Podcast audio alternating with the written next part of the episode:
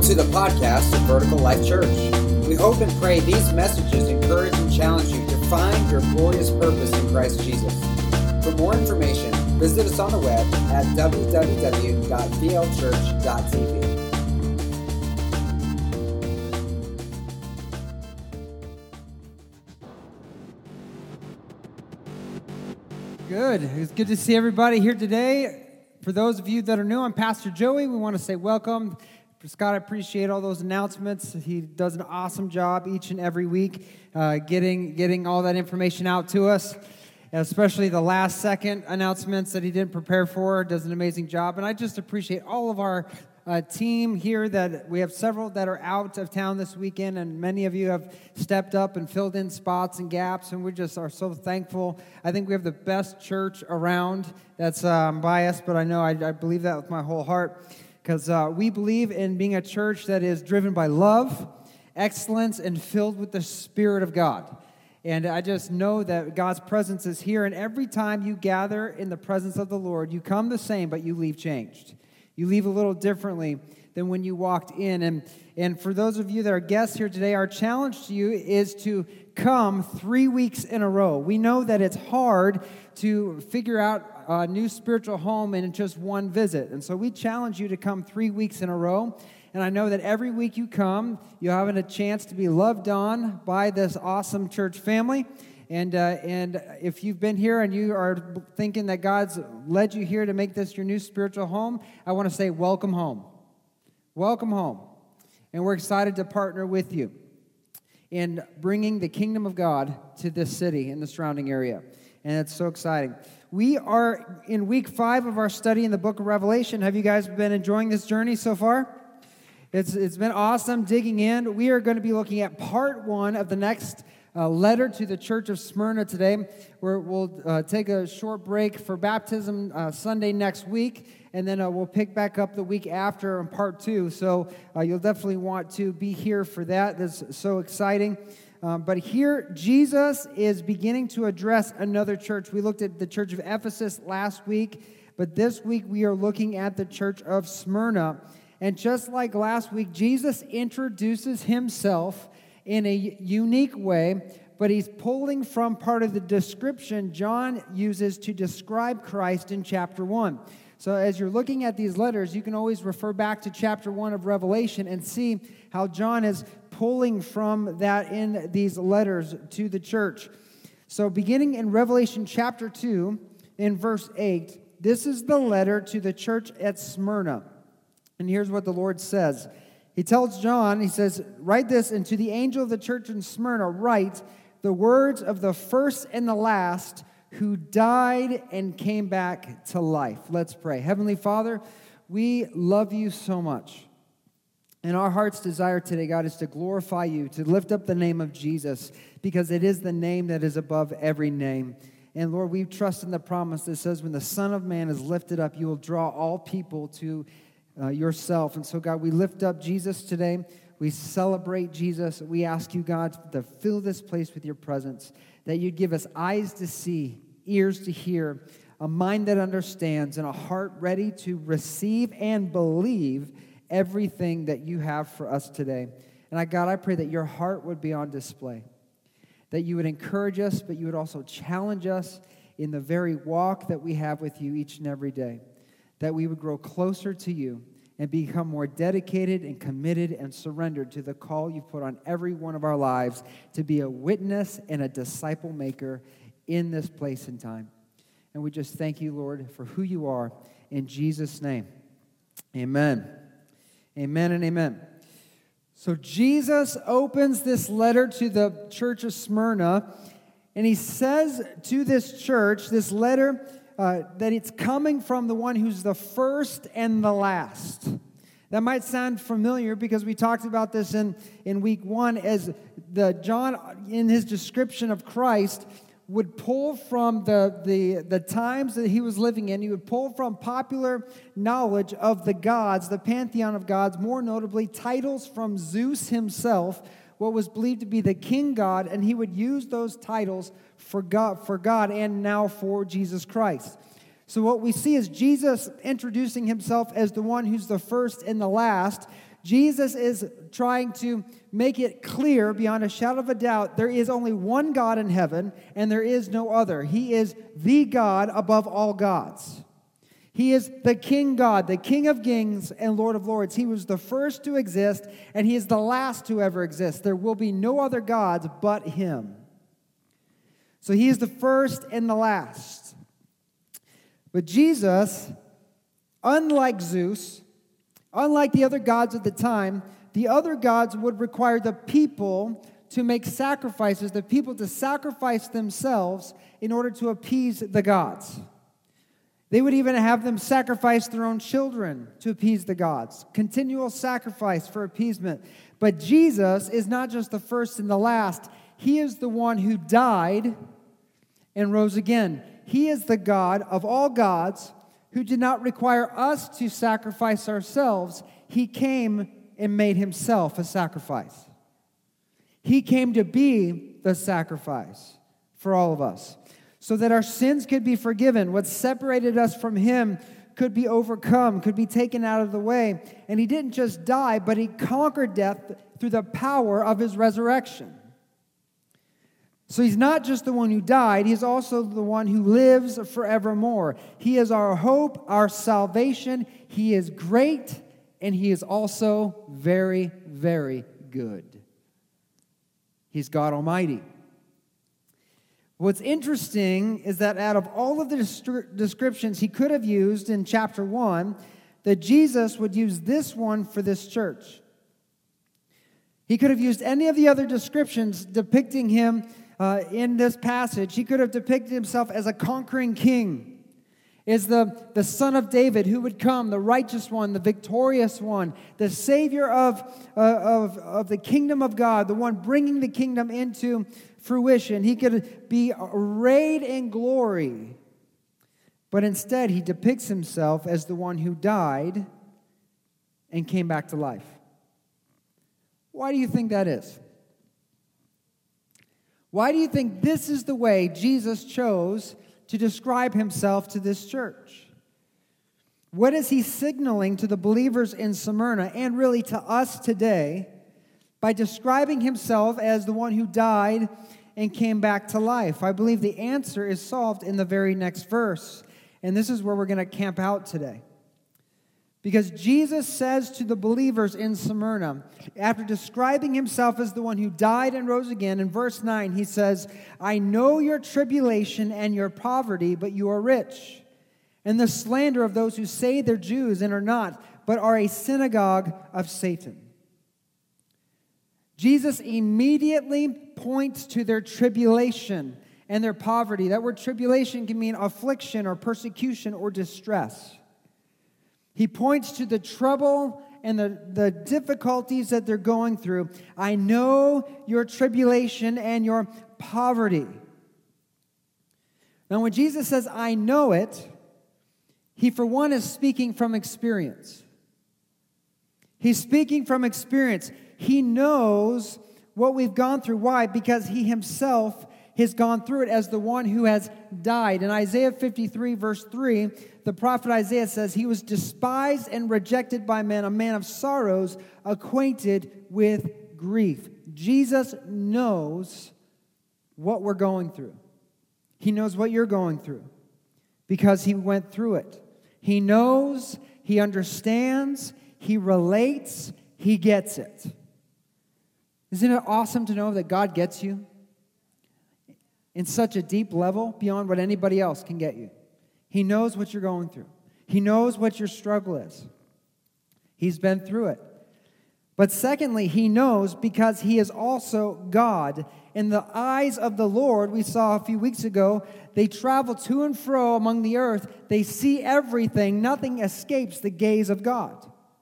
He is omniscient. He is omnipresent. He is everywhere. He knows all things. He's well aware of everything going on in our lives. He knows what you're going to say before you say it, what you're going to think before you think it. He knows what's deep in your heart even when you don't see it. He knows what's going to happen in the world before it happens. Why? Because He declared the end from the beginning. He knows it all. I heard a pastor once say, and Did it ever occur to you that nothing ever occurs to God? It's kind of funny, but think about it. Like we have those light bulb moments, like, oh man, I never do that. That's awesome. That never happens to God.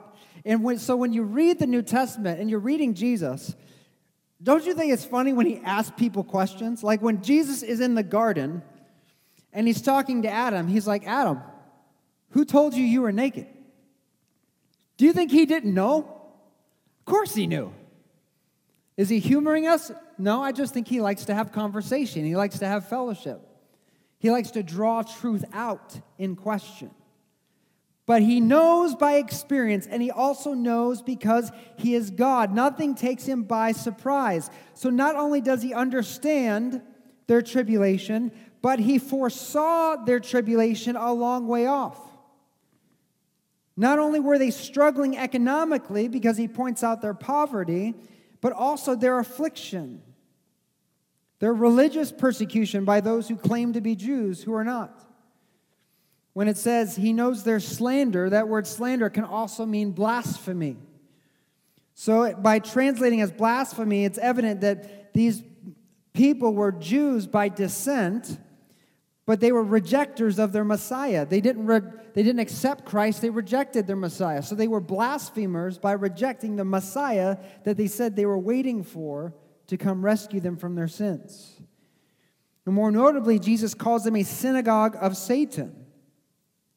Again, Satan is regarded as the power or God of this world. And he's often depicted in Scripture by the dominating influence of or the world system at the time. In ancient times, it was often Babylon. We'll see that imagery later on in the book. But at the time Jesus is writing this, the world power is the, the nation of Rome. The Roman authority was a prevailing power. So not only did Smyrna have a temple dedicated to Zeus in the, the, the, uh, the city itself on Mount Pagus, but it's likely that these Jews were in league with the Roman authority, which we'll see more clearly next week what they begin to do. But these Jews were deniers of Christ, and they were using their political sway to lay heavy burdens on the people and persecute these believers. So, as Jesus is addressing these believers, he begins by recognizing their tribulation, recognizing their affliction, recognizing their poverty, and he uses this introduction as the one who was dead but is now alive again, I believe, to telegraph something to them and something to us, something that he already has been saying since before he ever died, when he was walking this earth and he was involved in ministry uh, before his crucifixion. There's something Jesus has been telling us from the very beginning, and it's found in John chapter 15, verse 20. In John 15, Jesus says, Remember the word that I said to you. Remember this. Don't forget it. Remember this word that I said to you A servant is not greater than his master. If they persecuted me, they will also persecute you. If they kept my word, they would keep yours also. A servant isn't greater than the master. If they persecuted me, they will also persecute you. They persecuted the perfect one, nailed him to a cross. What makes us think we're going to be exempt from persecution? Who is it that is doing the persecution? It's unbelievers. Those who are caught in the world system under the power and authority of the God of this world. And so, Jesus, by saying he's the one who was dead but is now alive again, he's telegraphing something to these believers and even to us not deliverance from persecution and suffering, not a turnaround in their poverty or their economic standing, but he's saying, Beloved, this is part of the call. This is part of the call to follow me, to pick up your cross and follow me.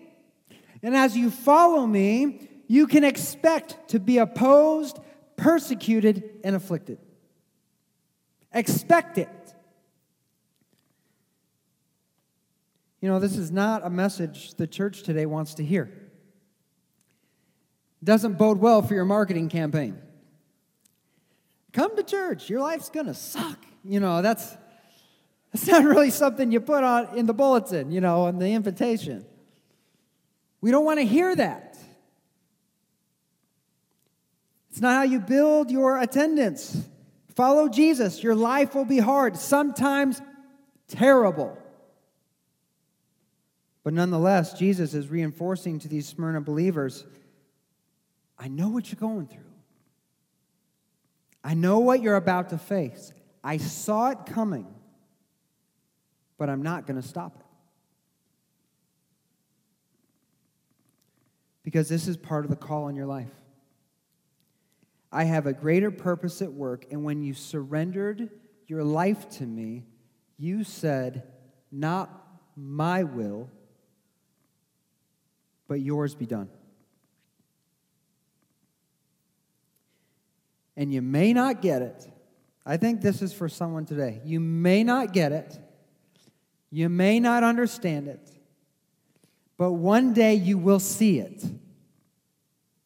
Because though I died, I didn't stay dead. I came alive again. So you know there's light at the end of the tunnel. Beloved, I just want to look briefly at why these believers suffered persecution there's really two reasons I believe they were suffering in this day and age and in this time. Number one is because as followers of Christ, they divorced themselves from the world. They divorced themselves from the world. In 2 Timothy 2, 3, and 4, this is what Paul tells Timothy. He says, Share in what? Share in suffering as a good soldier of Jesus Christ. No soldier gets entangled in civilian pursuits since his aim is to please the one who enlisted him. Share in the suffering. Put yourself in the mind of a, of a soldier. You're, you've been enlisted, you've been sent overseas, you've got a job to do, you've got a place to be. You don't have time to get involved in civilian affairs. Because if you're not where you're supposed to be, doing what you're supposed to do, you won't win the objective, you won't fulfill your mission. So you don't get caught up in those things. You stay focused, you stay in place, you stay active in what you've been tasked to do. Anytime you go against what culture expects, anytime a believer says, No, I'm not going to be a part of that, I'm not going to be associated with that, I'm not going to be involved with that, there is a level of ridicule, there is a l- level of disdain the culture will have for you. There's a level of opposition they'll have for you. The minute you say, I'm not going to be of this world, I'm going to be of a different world, be of the kingdom of God, there is much you have to give up. And there's a lot of pressure in this world pressure to fit in, there's social pressures to keep up with, pressures on how to dress, what kind of car to drive, what kind of house to live in, what kind of music to listen to, what kind of media personalities to follow on your social media, jokes to know, jokes to tell, games to play, shows to watch, places to visit, experiences to have. There's so many social pressures. But what's Paul tell Timothy? He says a soldier of Christ doesn't have time to get wrapped up in civilian affairs. Do I think God blesses us in many ways we don't deserve? Oh, yeah. We are deeply blessed. There are many things that we enjoy. There are many vacations we're able to take. There are things we're able to have. There's stuff that we that we get each and every day that is such a blessing from God. Our God is a good God who loves to bless his children.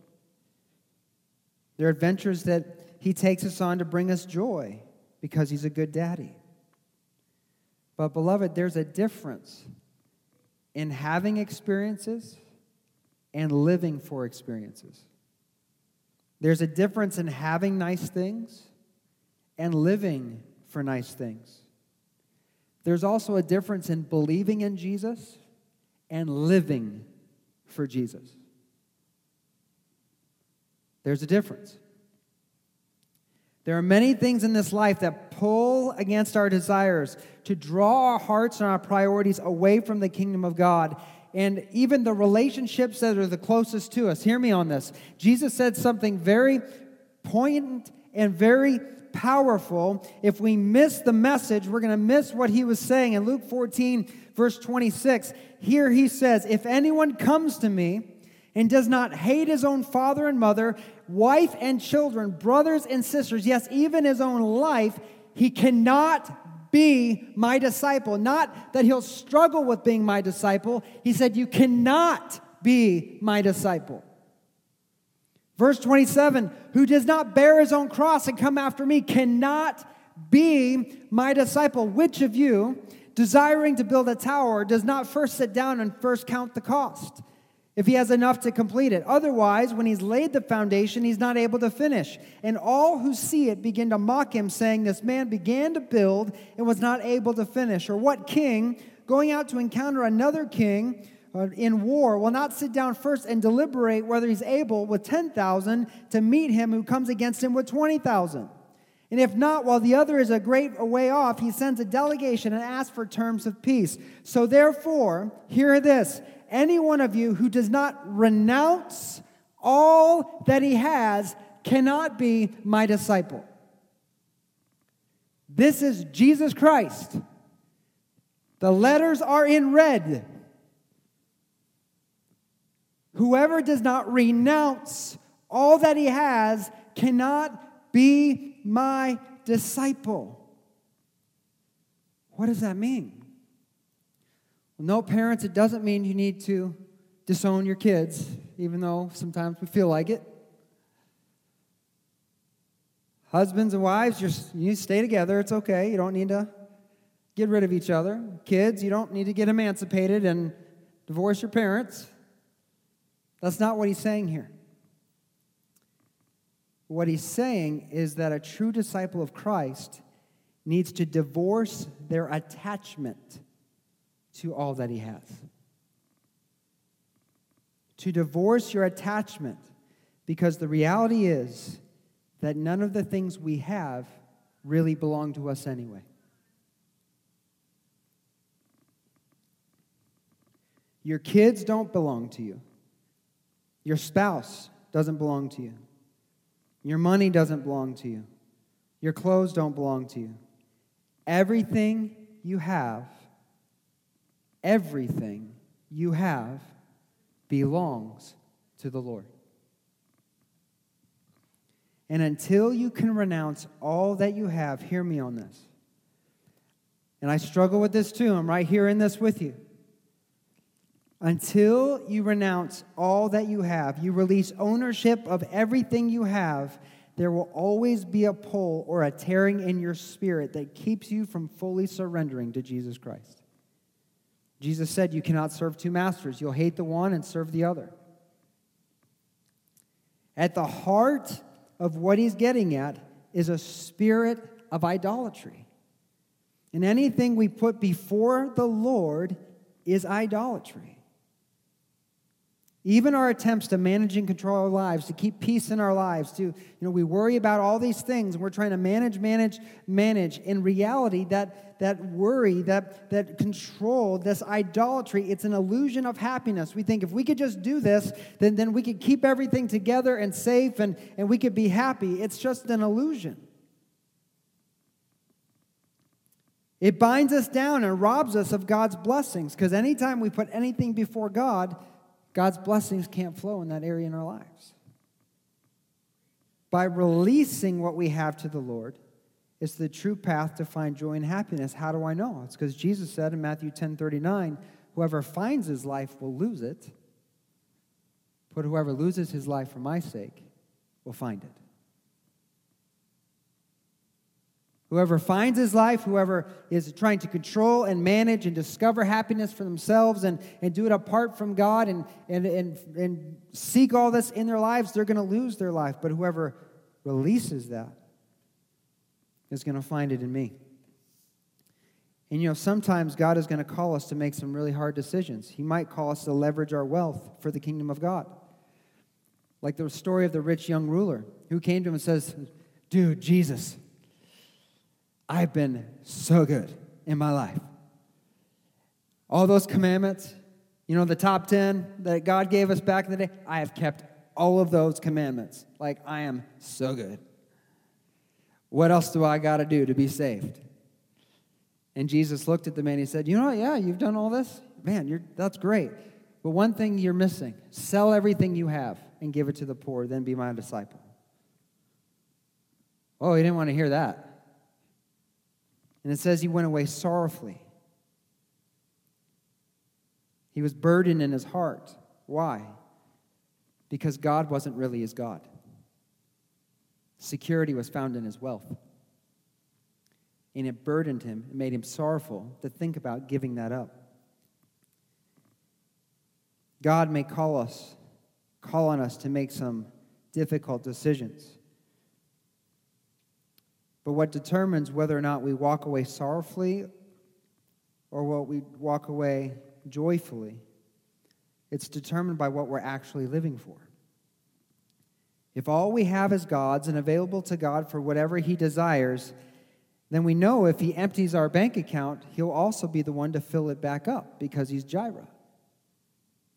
And He promised in Matthew 6:33 that if we seek the kingdom of God first, if we seek the kingdom of God first, if we seek the kingdom of God first, then all these things will be added to you. What things? Well, the stuff he was talking about before what you should wear, what you're going to eat, the things that are going to take care of your needs.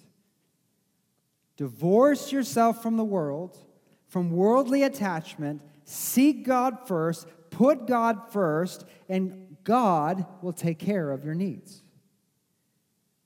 And I believe this is why Jesus said to the believers in Smyrna in Revelation 2 9, I know your tribulation and your poverty, but you are rich.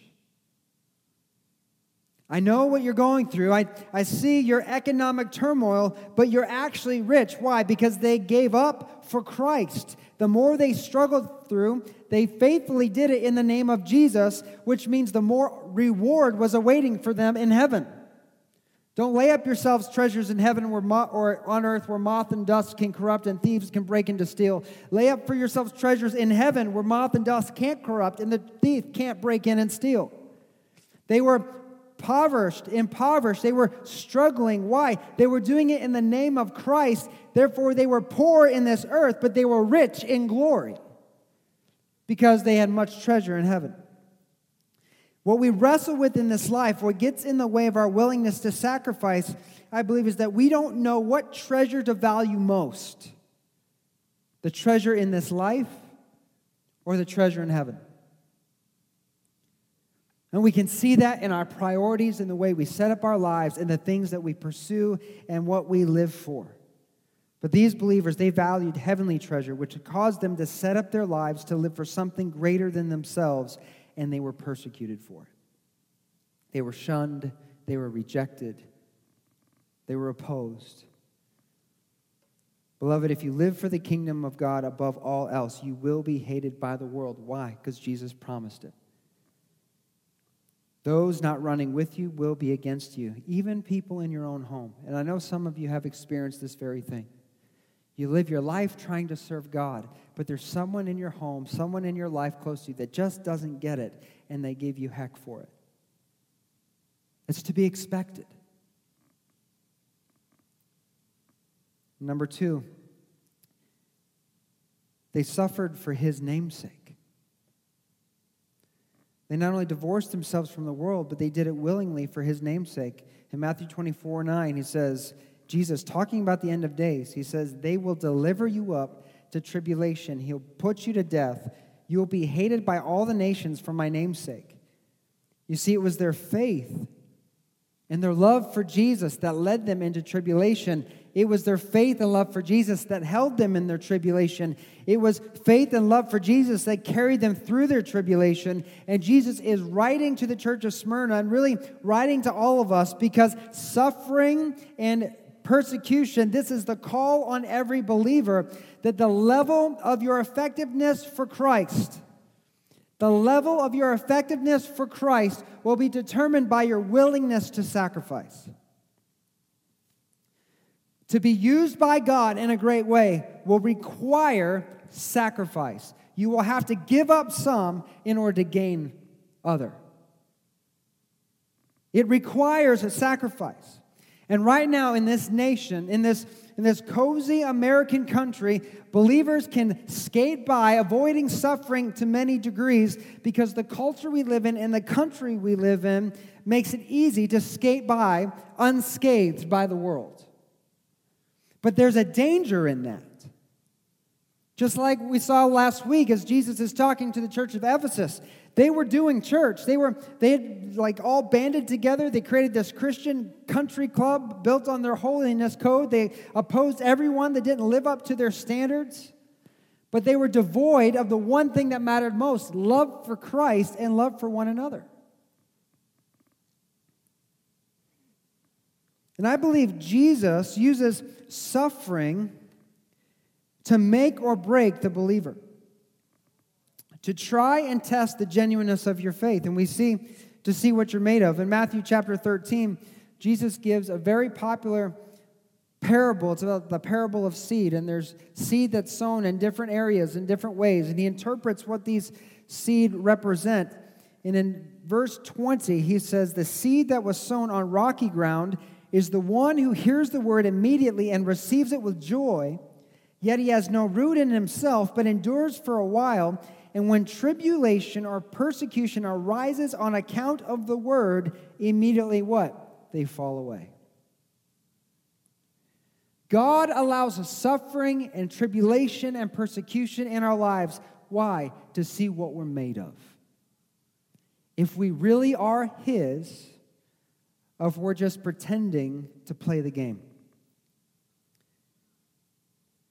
Tribulation, suffering, struggle will reveal what kind of disciple you are. And a genuine disciple of Christ will be faithful to the end. If you're just along for the ride while it's fun and exciting, you're not going to last. Beloved, Jesus is not looking for tailgaters, He's looking for trailblazers. A tailgater is along for the ride, for the fun but a trailblazer is willing to do whatever it takes to clear the path and to reach the goal. They go through thick and thin to reach the destination. And this word to the Smyrna believers, it's a call to us because Jesus, again, he prophesied in the last days there will be tribulation.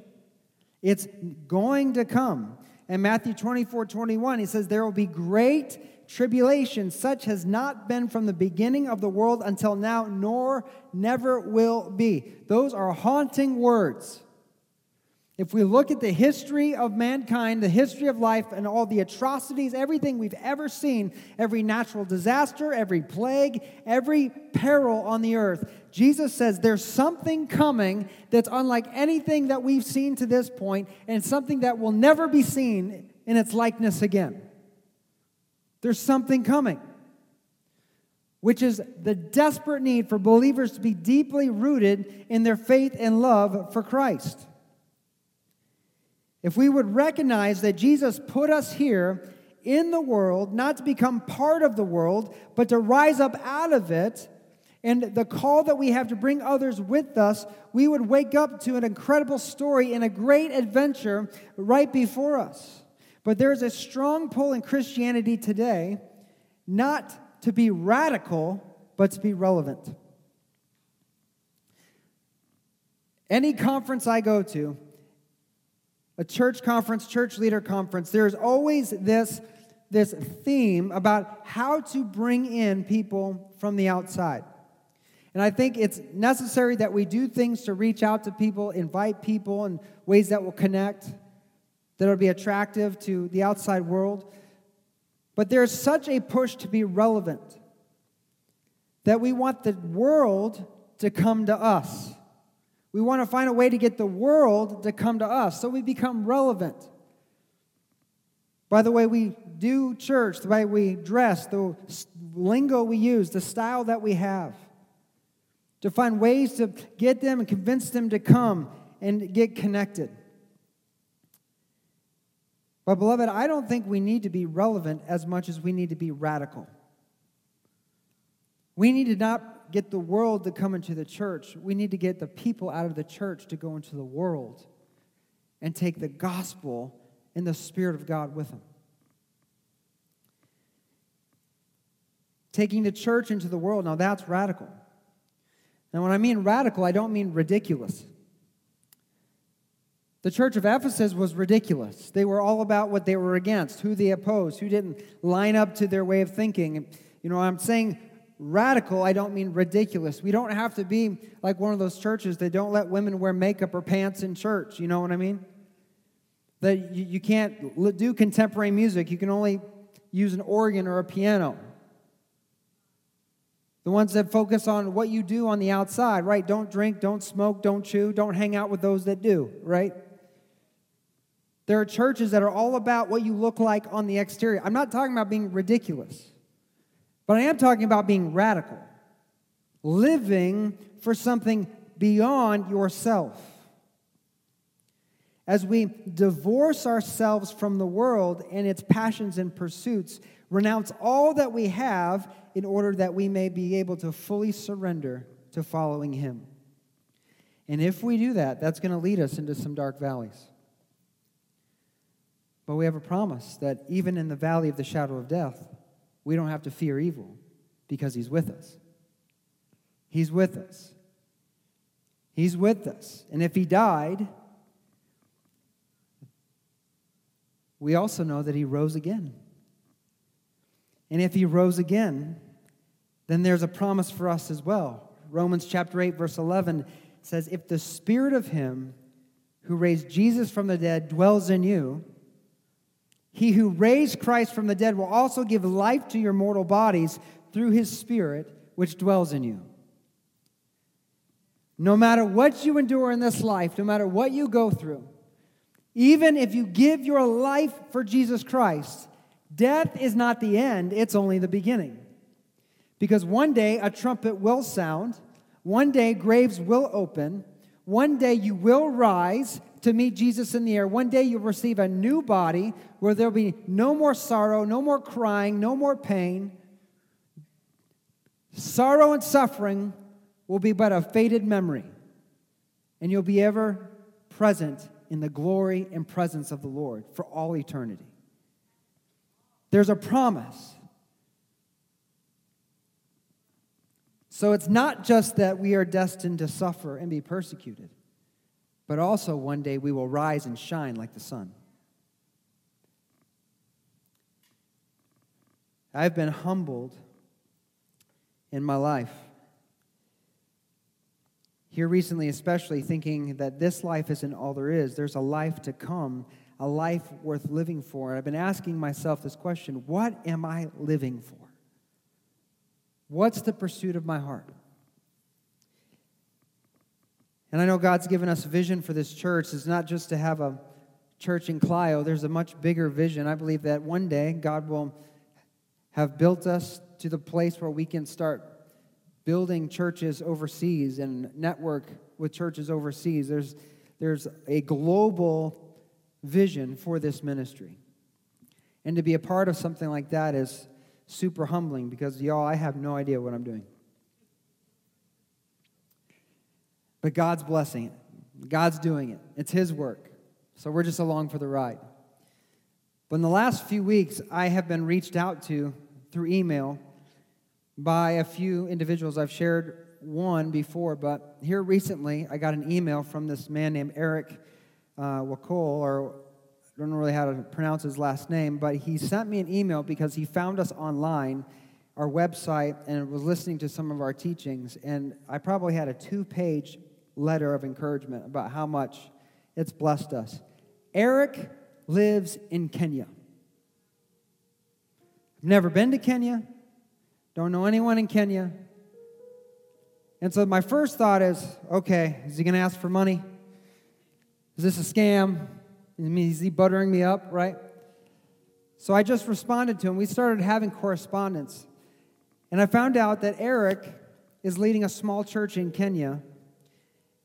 And I asked him about his testimony because he had shared some things with me. And so he wrote me back his testimony.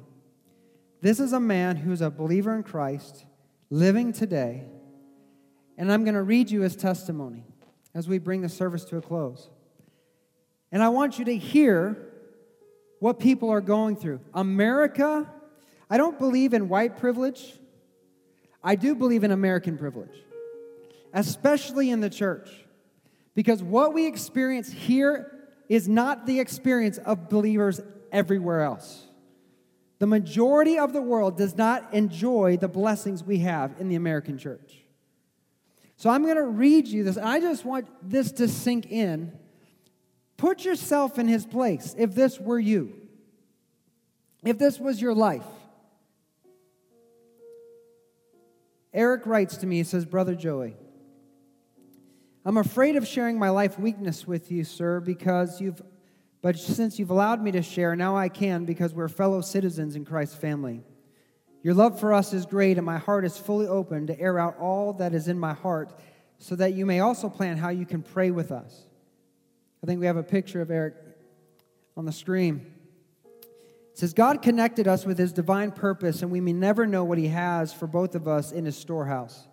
The plans of God are always evident, and let us see the direction he's going to take, take us in his vineyard. Praise God. But about life in my village, in my village, it's sad that the level of poverty is widely spread here. Alcoholics, hopeless, drug addicts, widows, and orphans are too many. Confused and helpless, just waiting for someone to reach them with the word of God. People are slaves in the kingdom of darkness, and the devil has really sneaked in and started to steal, kill, and destroy many innocent souls that it could have restored and served the Lord Jesus Christ in their future generations. Churches in my village are minimal, but Muslims have covered all over here, and the wrong perception has rooted in most of the families here. In terms of provision in my village, it's actually limited, and people are hopeless and struggle too much to bring food on their table. People of low class have no say in Kenya. Our country is too corrupt, starting from the head of state. Therefore, the poor have no rights and freedom here. The gap between the rich and the poor is extremely wide, and this has caused a lot of people living here in high poverty level. Therefore, we don't have full democracy here in Kenya, sir. About my Christian life, as I've been in ministry for 18 years now, through it all, I've seen the living God so faithful in all the benefits of serving Him. I couldn't be who I am today if not for Christ Jesus, for His reward of salvation to me. I say so because I was born in a family that didn't know God. My father was a Muslim and he believed in superstition and witchcraft. Knew no more about Christ and he died a non believer due to his beliefs. But I'm glad that out of this, God didn't allow our family to doom like that because he made me a voice in my entire family. As I speak now, I'm the only pastor in our tribe of 200 and above people. But I'm glad I preached to my mother and got salvation and all my brothers and sisters. Even December last year, I took three Kiswahili Bibles to my mom and brothers. They were glad and told me they are reading them every day to grow in the knowledge of God. And they were baptized and are under the care of a pastor, Samuel, in that village. About my education, I was a sharp student in class, but because of my father didn't value education, my brothers and sisters dropped out of school and started brewing alcohol. One day at the age of 13, I attended a mega crusade in a nearby market and I was prayed for for salvation. When my father heard of this, he beat me up and sent me away from his home. So I ran to my uncle and stayed there for a long while. My uncle also didn't value education anymore. He forced me to look after the neighbor's cattle as they paid him on my behalf. When I grew up, at least to an age of 15, I moved to another home as a cowboy. And that man was really good and much trusted. He paid me little coins, and I saved for two years and then went back to school. I stayed with him and when I did my national examination, I was among the best in the county. I got a letter to join one of the universities, but because of funds, I dropped at that level and my life, dream, and ambition failed. Since then, I looked at myself as a failure and valueless in the society. Little did I know that God had a good plan for me to serve Him regardless of my level of education. Because of my faithfulness in Christ's work, one faithful brother in Christ here miraculously sponsored me and then I pursued my theological course at the Seminary Bible College for two years, and I became a pastor, very energetic and good fearing. The following year, I joined Restoration Church as a youth pastor. I was promoted as an associate pastor, and years went by, but unfortunately, our church was torn apart in post election violence that impacted us negatively in 2007, and everyone went by his way. I went on gathering few brothers and sisters, and we formed a new fellowship called Faithful Believers under a tree as we prayed earnestly for God's clear direction in our lives since all buildings were torched down. The fellowship picked well, and a lot of people got salvation, and Unfortunately, we faced a Christian persecution in 2009 again, and everyone went on his way, and I moved to a new country in northwest parts of Kenya, or new county. I asked God many questions. Why did He allow us to go through such suffering? And in His Word, He promised that on the rock He would build the church, and the gates of hell will not prevail against it. But actually, I never lost hope at all. I prayed earnestly, and because I had a heart and burden for Christ's ministry, I started a home fellowship again in my rental house and all my neighbors joined me, and we started growing in knowledge and stature of Christ as we learned to study His Word together. We grew numerically, and we rented a place, put a mud temporary structure mixed with bricks, and that we're worshiping up to date, though not completed. And I think we have a picture of the, the church service. There's their mud brick church building. About my family, as stated above, we really passed through hard life, Brother Joey. I'm ashamed to tell you this, but my wife and I are not blessed with any white collar jobs due to the level of education we got. Rather, we've been doing manual work at least to put something in mouth. We've been selling charcoals as fuel for some years ago, at least to earn a living for quite some time to buy food and basic needs, pay school fees, medical bills, pay rent, and other utilities. If the day went well, we'd been selling up to $2 per day. And if that didn't go well, we were selling as low as $1 a day. Since the year 2018, the government prohibited tree cutting as fuel, which were resourceful to us to earn a living. Since then, we've not earned anything because we now don't sell the charcoal again to earn a living. We stopped because when we are got by the government, someone can be jailed for 10 years or a penalty of 10 million. Therefore, due to this regulations, I gave up and our income was cut short, and we started depending on our church, which doesn't have very many funds. People are poor, and most of the widows are aged. The church giving each month ranges between 15 and $20 in your currency. As you see, sir, funds are very little to spend both in our church utilities and in my family expenses, but we continue trusting in God for a miracle, for open doors, because He is a faithful God. Since coronavirus erupted, things became very hard here, and people stayed indoors due to lockdown and curfews. I applied in a certain county hospital, digging graves and burying people who died of coronavirus and they were to be buried in the cemetery.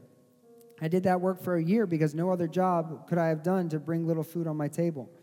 It was unfortunate that people whom we were working with were very corrupt, and I resigned because of my faith and didn't want to continue doing that job because it would have tempered with my faith and my call in Christ's vineyard. Therefore, when I quit the cemetery job, it took me 21 days of prayer and fasting before the government allowed us to meet again in churches while social distancing as we did in our service. As you know well, sir, coronavirus impacted the whole world negatively, and everything stood still for a while as each one underwent trying moments in their respective closets. Even people are here still afraid of the virus and tough regulations imposed to the church by the government. Therefore, brethren are not coming to church in full capacity as before, but we trust God to touch lives of the hopeless and bring them back to church. Also, next week, we shall start our door to door evangelism in order to reach the unreached with the Word of God. Anyway, I love to do work, but since resources here are very limited, since September last year, we've been experiencing long rains, and it's been raining here as I go down the river together with my wife as early as 6 a.m., at least to collect building sand so that we may be able to sell and earn a living. But since it's flooded, it became a risk for me to go down the river in search of the sand. So we're waiting for the water to capsize, and we can go back in sand harvesting. Otherwise, be blessed, sir and I hope I've given you light of the place I come from, my life experience, and feel free asking any questions concerning our ministry and families. Thanks again for loving us the way we are. We have a picture of his family on the screen. He says, My wife's name is Everline. The child in purple is Teresa, in black is Powell, in yellow is Solomon, in sky blue is Dan, and in white is Deborah. It's a gorgeous family. Terza and Deborah are my biological children, while the rest three boys I adopted through the love of Christ. They belong to my elder brother, who was persecuted by Muslims, together with his wife, and died in cold blood. Since then, I'm the one taking care of them. And life seems hard, but this far we give all the glory and honor to our Heavenly Father for remaining faithful in every situation. Therefore, continue praying for us, for our heart's desire and hunger is seeing souls being transformed and reaching out to the unreached with the Word of God and giving hope to the brokenhearted. May the living God bless you, Brother Joey, and his face shine upon you, your families, and your church that God has entrusted with you. Because communicating with you, we feel like God is moving in us in a mighty way. We also continue praying for you, and we love you so much together with the saints there. Much greetings to your family, your entire church fellowship, where the love of Christ is manifested. Happy hearing from you again, Brother Joey. And we think we have it hard.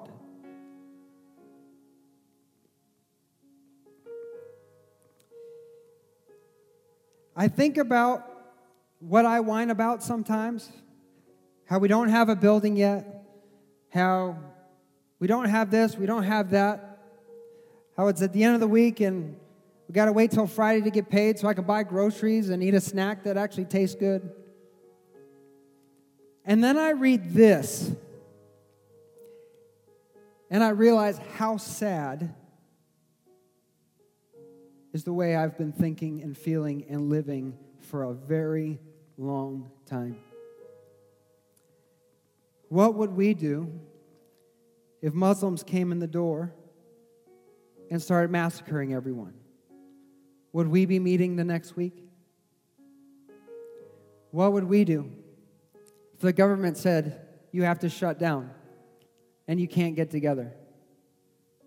What would we do if we couldn't afford to pay our bills and put food on the table and that we were literally starving every day? Would we still get up and knock on our neighbor's door to tell them about Jesus Christ? What are we living for? Who are we living for? My friend Eric doesn't have to make more money and be more comfortable before he's willing to serve. He willingly embraces his struggle and he finds joy in the midst of his sacrifice and persecution to serve the Lord. What an inspiration. I have been weeping over this all week long. Because this should be the heart of every believer. For those who worship the one who's the first and the last, the one who is dead and alive again. It's the same call to us today. What are you living for? What is your life's pursuit? What is your great aim and your holy prize? What are you living for? And beloved, what do you need to renounce today that you could give your life more fully to the kingdom of God? to give yourself more fully to the Lord.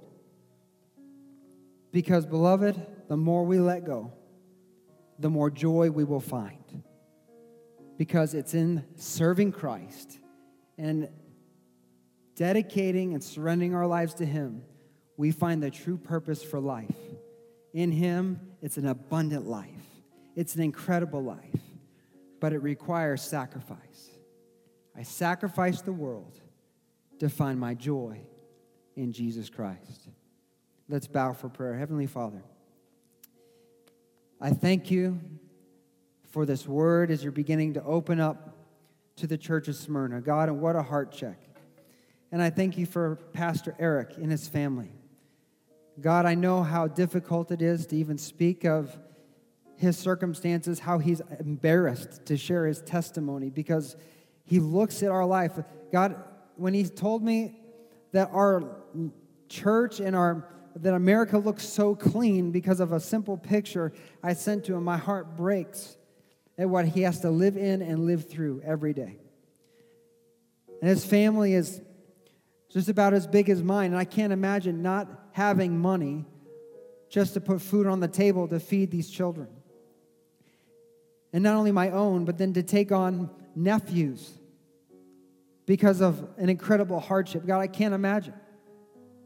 I'm so thankful that you're the same God, whether I have a lot or whether I have a little. You are the same God, whether things are going well or whether things are falling apart. You are the same God yesterday, today, and forever. And what you have given to sustain me today is what will hold me tomorrow if I don't lose heart, if I don't give in, if I don't shrink back, and I remain faithful. And I pray, God, that this word would sink in our hearts, that we would have open eyes, that the scales would fall from our eyes, that the hardness would fall and be broken off of our hearts. And that today, God, we would renounce all that we have. And then when we wake up tomorrow, God, again, we would renounce all that we have.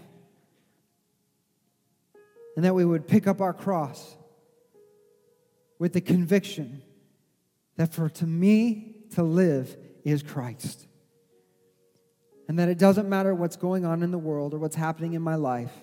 What matters is the kingdom of God, the call to be a witness, the call to be salt and light, to let your glory shine and your love abound as we represent Jesus in the earth. God, I pray that you would bless this man's family that God, that you would open the door of provision. I felt this week that you were going to bring something into his life that would help him not only sustain an income, but even minister into his community. And I pray that would come right now in Jesus' name. And I pray, God, that we would have a heart for our brothers and sisters in Christ all over the world that don't have it near as good, but are often way more happy and way more faithful because they know the value of what really matters. It's not stuff, it's not experiences, it's not what the culture is saying is cool. What matters are the people in your life and the moments we have with them until either we pass or they pass and we see Jesus face to face. God, may we be a people that lay up for ourselves treasure in heaven. That the focus of our lives isn't earthly treasure, but it's heavenly treasure. And may that passion and that joy and that peace guide us and guard us every day.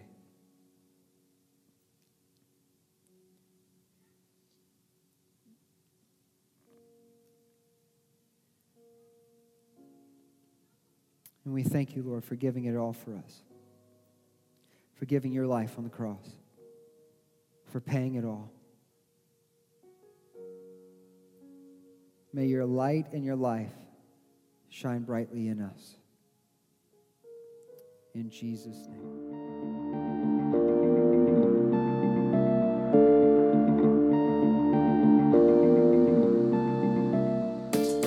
From all of us at Vertical Life Church, we want to say thank you for listening.